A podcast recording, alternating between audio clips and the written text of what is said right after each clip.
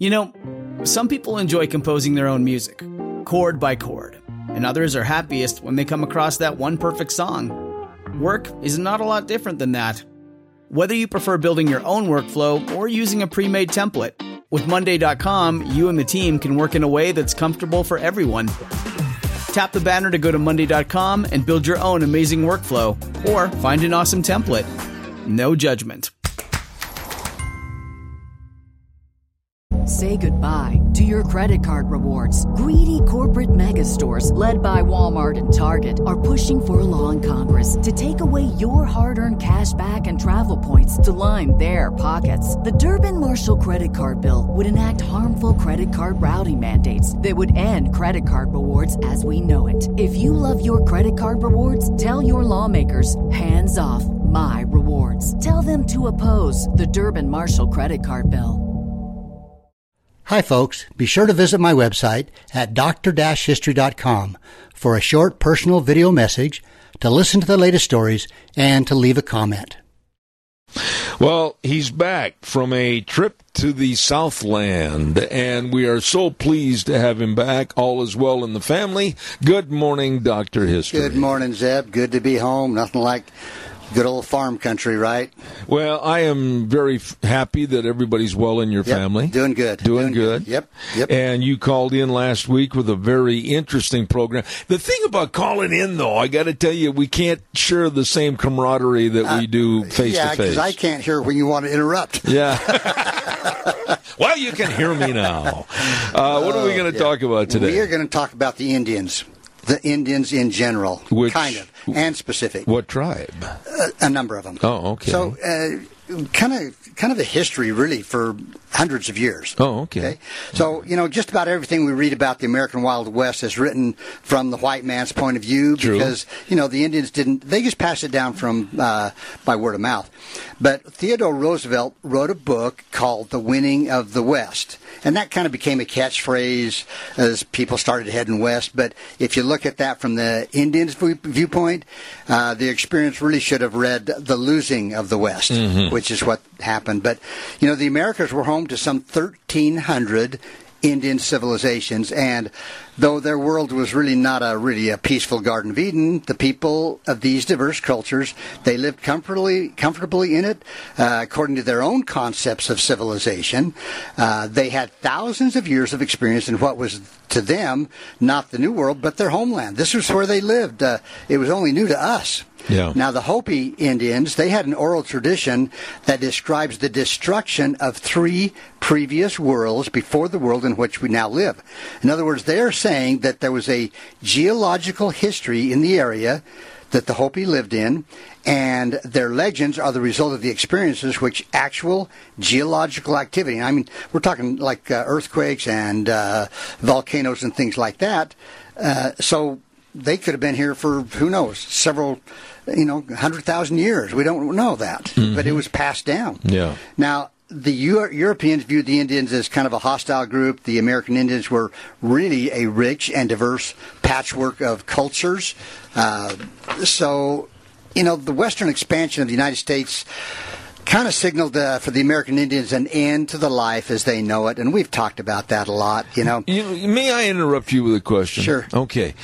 We talk about this, and today it seems to be so prominent. Oh, we're white nationalists, or some derogatory term they want to throw at us. But really, when you look at the United States as a frontier country, how different could it have been, would it have been, or should it have been without expansion from the Caucasians from the East Coast to the West Coast? right? It, you know, that's that. That you get into that manifest destiny thing. There you go. You know, There you go. But you know, uh, unfortunately, the Indians were the result of, of all that. Uh, but it kind of triggered their last ditch effort to save their world, no matter how peaceful or wa- warlike their contacts with whites.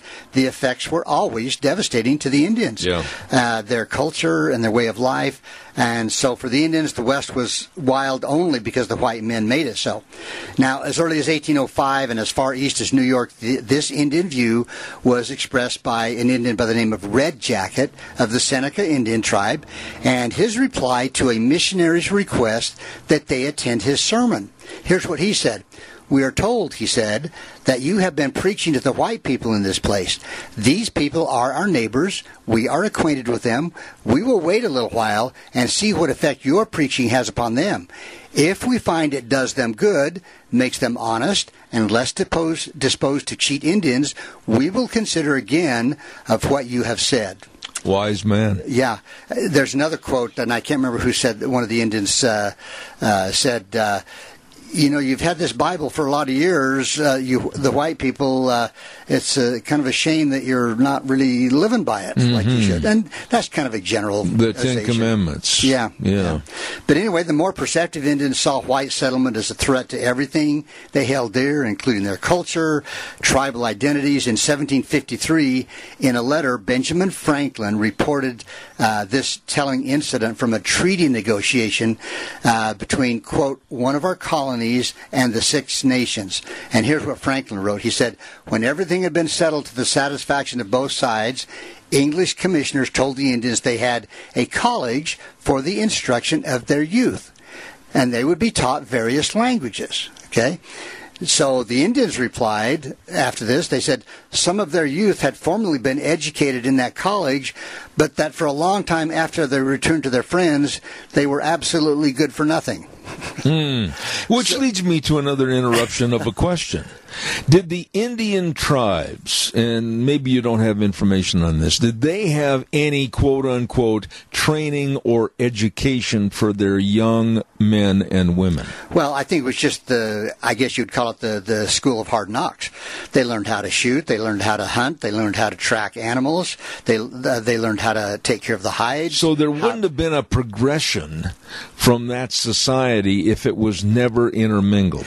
Not as far as, like, say, a book learning situation. Or maybe innovative ideas, new ideas. It doesn't sound to me, tell me if I'm wrong, that there were innovative new ideas. The only thing I can say is that I think uh, in the field of medicine, I think some of the Indians learned more and more what worked as far as herbs and treatment for different things. And some of those things have been lost, some of those uh, medical treatments. But they were some, in some some ways far ahead of the white men. But, you know, by the time the Civil War concluded, the Indians everywhere were pretty well acquainted with the nature of the white men, and the white men fought for no reason the Indians considered civilized. They were seen as an invading force, a strange people with no reverence for anything the Indians held sacred, and who stole what they wanted and destroyed the rest. Hmm. And again, that's kind of a generalization, but Yeah. because, you know, Yeah. there were some very good white men that tried to help the Indians and helped with the reservations and things like that.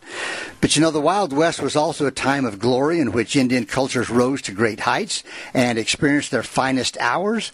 And there were heroes, and there were some great leaders that came uh, to face the challenges. Uh, Sitting Bull, Crazy Horse, Red Cloud, Quanah Parker, Chief Joseph, Washakie, uh, Mangus, Colorado, Cochise, Geronimo. I mean, there was some amazing. In fact, you know, some of those uh, uh, chiefs were.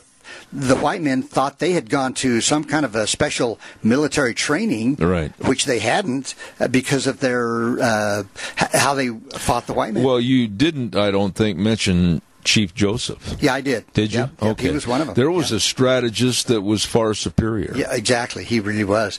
But you know, they fought for their way of life and uh, faced the end of the world as they knew it. You know, and a lot of Indians died. Of those who survived, some adapted, but all of them retained memories of what they had lost. And in the aftermath of the Minnesota Sioux uprising during the Civil War, while the Minnesota Dakota, also known as the Santee Sioux, were being rounded up and punished for their activities, some small groups escaped into Canada to join with Sitting Bull. And you know, that's where Chief Joseph was trying to get Yeah. uh, with his tribe, with the Nez Perce.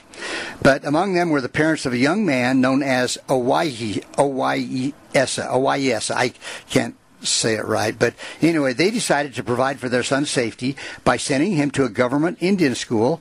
The boy finished school, went on to college, then to medical school.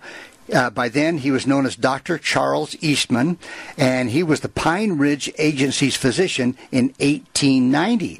So here's a young man that really progressed, you know.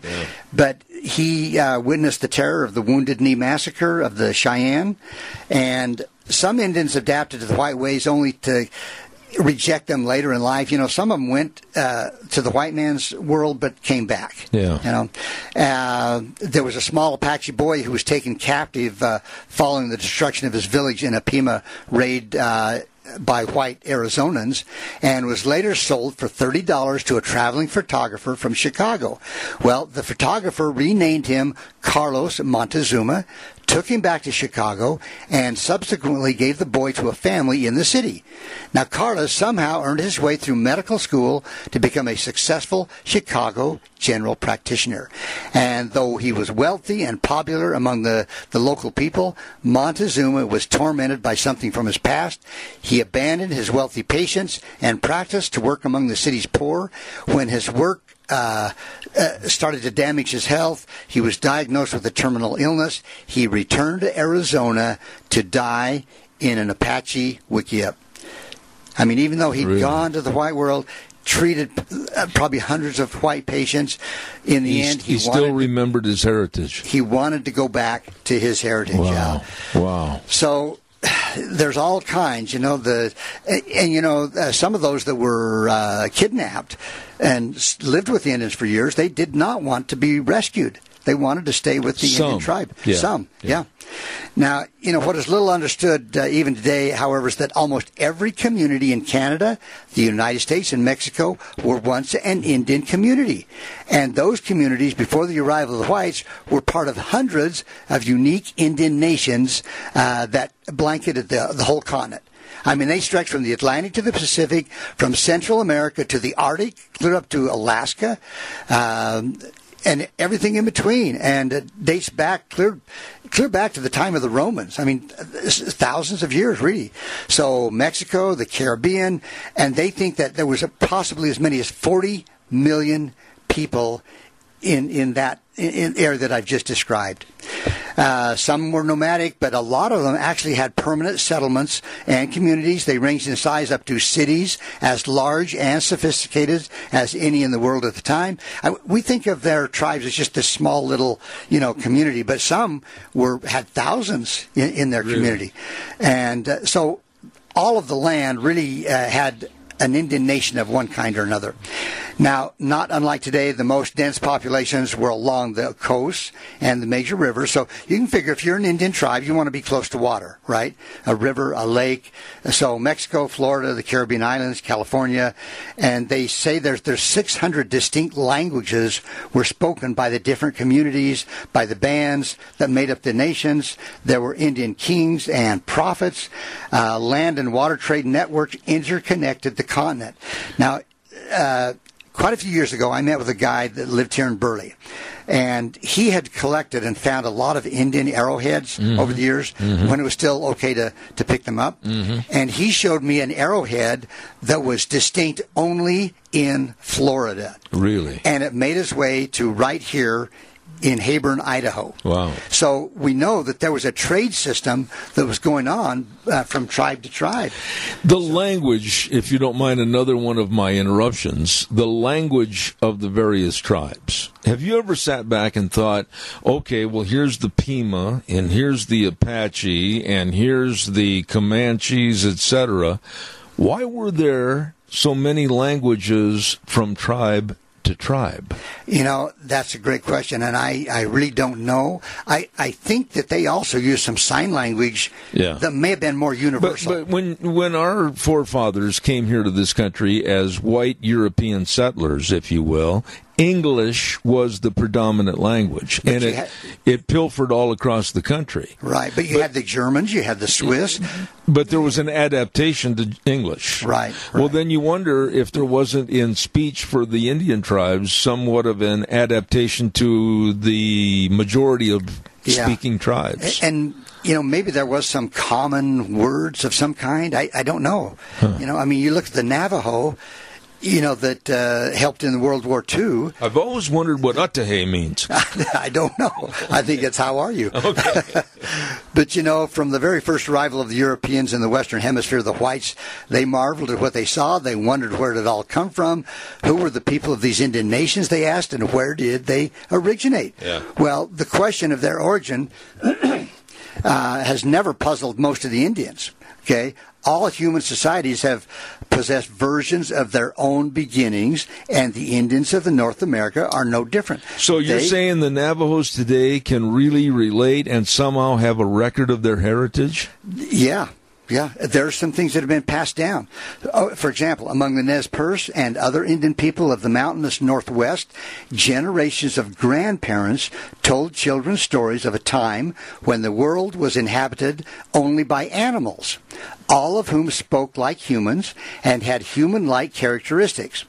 Living by one of the waterways was a fierce monster who kept all the animals in fear by devouring them.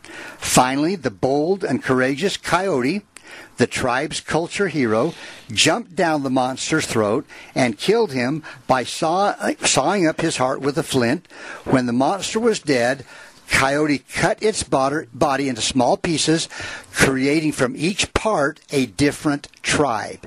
In each case, the group telling the story related that it had sprung from the monster's heart or blood, which had made it the bravest and wisest of all the tribes. Wow. Okay? So they they had these traditions. But there was nothing printed. No. There was nothing on parchment. No. Except the only thing that we know that they tried to converse with future generations were wall uh, cave paintings. Right, and uh, you know, I think they painted on the sides of their teepees, you know, but, But those were Gone. Yeah, and I have no idea what if that was even a language. Wow. you know, it's just animals. So we don't know as much as we think we know. no, not really. Yeah. Now, here's another example. In the desert southwest, the Hopi, the Zuni, and Pueblo descendants of the Anasazis, you know, the Anasazis disappeared, Yeah. and they still don't know what happened to the Anasazis. But they possess a large body of sacred origin stories. Now, some of them tell of the emergence of their people through a hole from an underground lake. Now, others relate in great detail the climb of their ancestors toward perfection through three underworlds. Okay? Uh, I don't know quite what they're talking about here, but the most common origin stories, however, illustrate a close spiritual bond between the Indians and all of creation.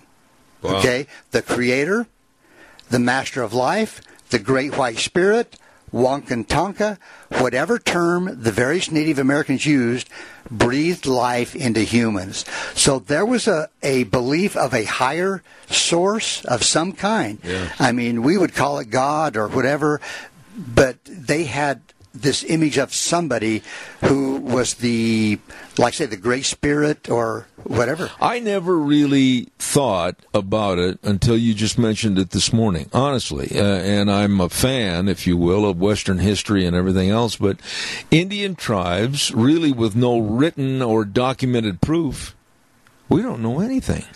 We don't. There is so much, so many things that uh, that we don't know. Yeah. Now, here's another example. Uh, during the same time, the Taos Pueblo elders told their young, here's what they said When earth was still young and giants still roamed the land, a great sickness came upon them. All of them died except for a small boy. One day, while he was playing, a snake bit him. The boy cried and cried. The blood came out, and finally he died. With his tears, our lakes became.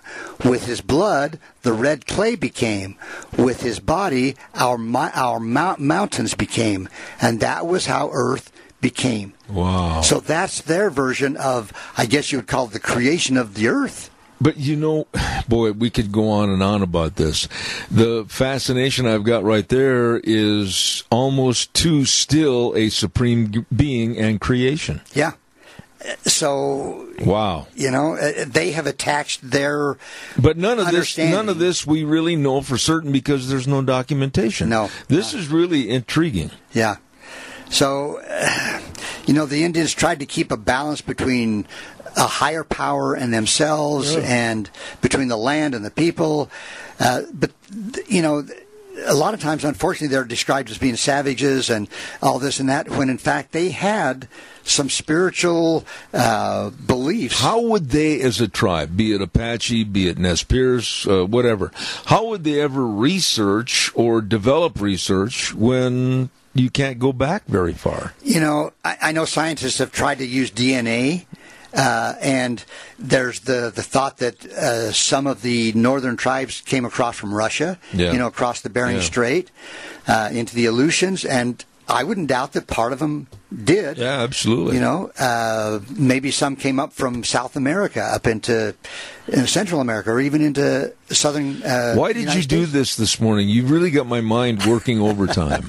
Well, It's know, interesting. It's, a fascinating story. Oh, it and, is. I don't know that scientists uh, will ever really. How can know. you? How Yeah, can you? You really can't. Like I say, DNA is the closest thing you can do to going back, you know, hundreds of years. right. But even then, how do you how do you track it? How do you trace? You really did it this morning, Yeah. Doctor History. anyway, that's. I, It, it, that I was going to say it's great to have you back, and it is because that was a very thought-stimulating half hour. Well, I hope it gives people an idea that the Indians weren't just these savage guys that were bloodthirsty. Absolutely. You know, they were a spiritual people, and but they had their own spiritual. I see a lot of correlations Uh-huh. between their lives, uh, lifestyle, and also others from other parts of the world. Yeah. Yeah, got to run. Thank you. You God bet. bless you, man. Good to have you back. When you need mealtime inspiration, it's worth shopping Kroger, where you'll find over 30,000 mouthwatering choices that excite your inner foodie. And no matter what tasty choice you make, you'll enjoy our everyday low prices, plus extra ways to save, like digital coupons worth over $600 each week. You can also save up to $1 off per gallon at the pump with fuel points. More savings and more inspiring flavors make shopping Kroger worth it every time. Kroger, fresh for everyone. Fuel restrictions apply. Grand Canyon University's RN to BSN online degree program makes earning your bachelor's in nursing possible. Balance online coursework with local in person clinicals to position yourself for potential leadership opportunities in the time you have from wherever you are, leaving room for what matters. Achieve your goals with your personalized plan and team behind you. Find your purpose at Grand Canyon University. Visit gcu.edu.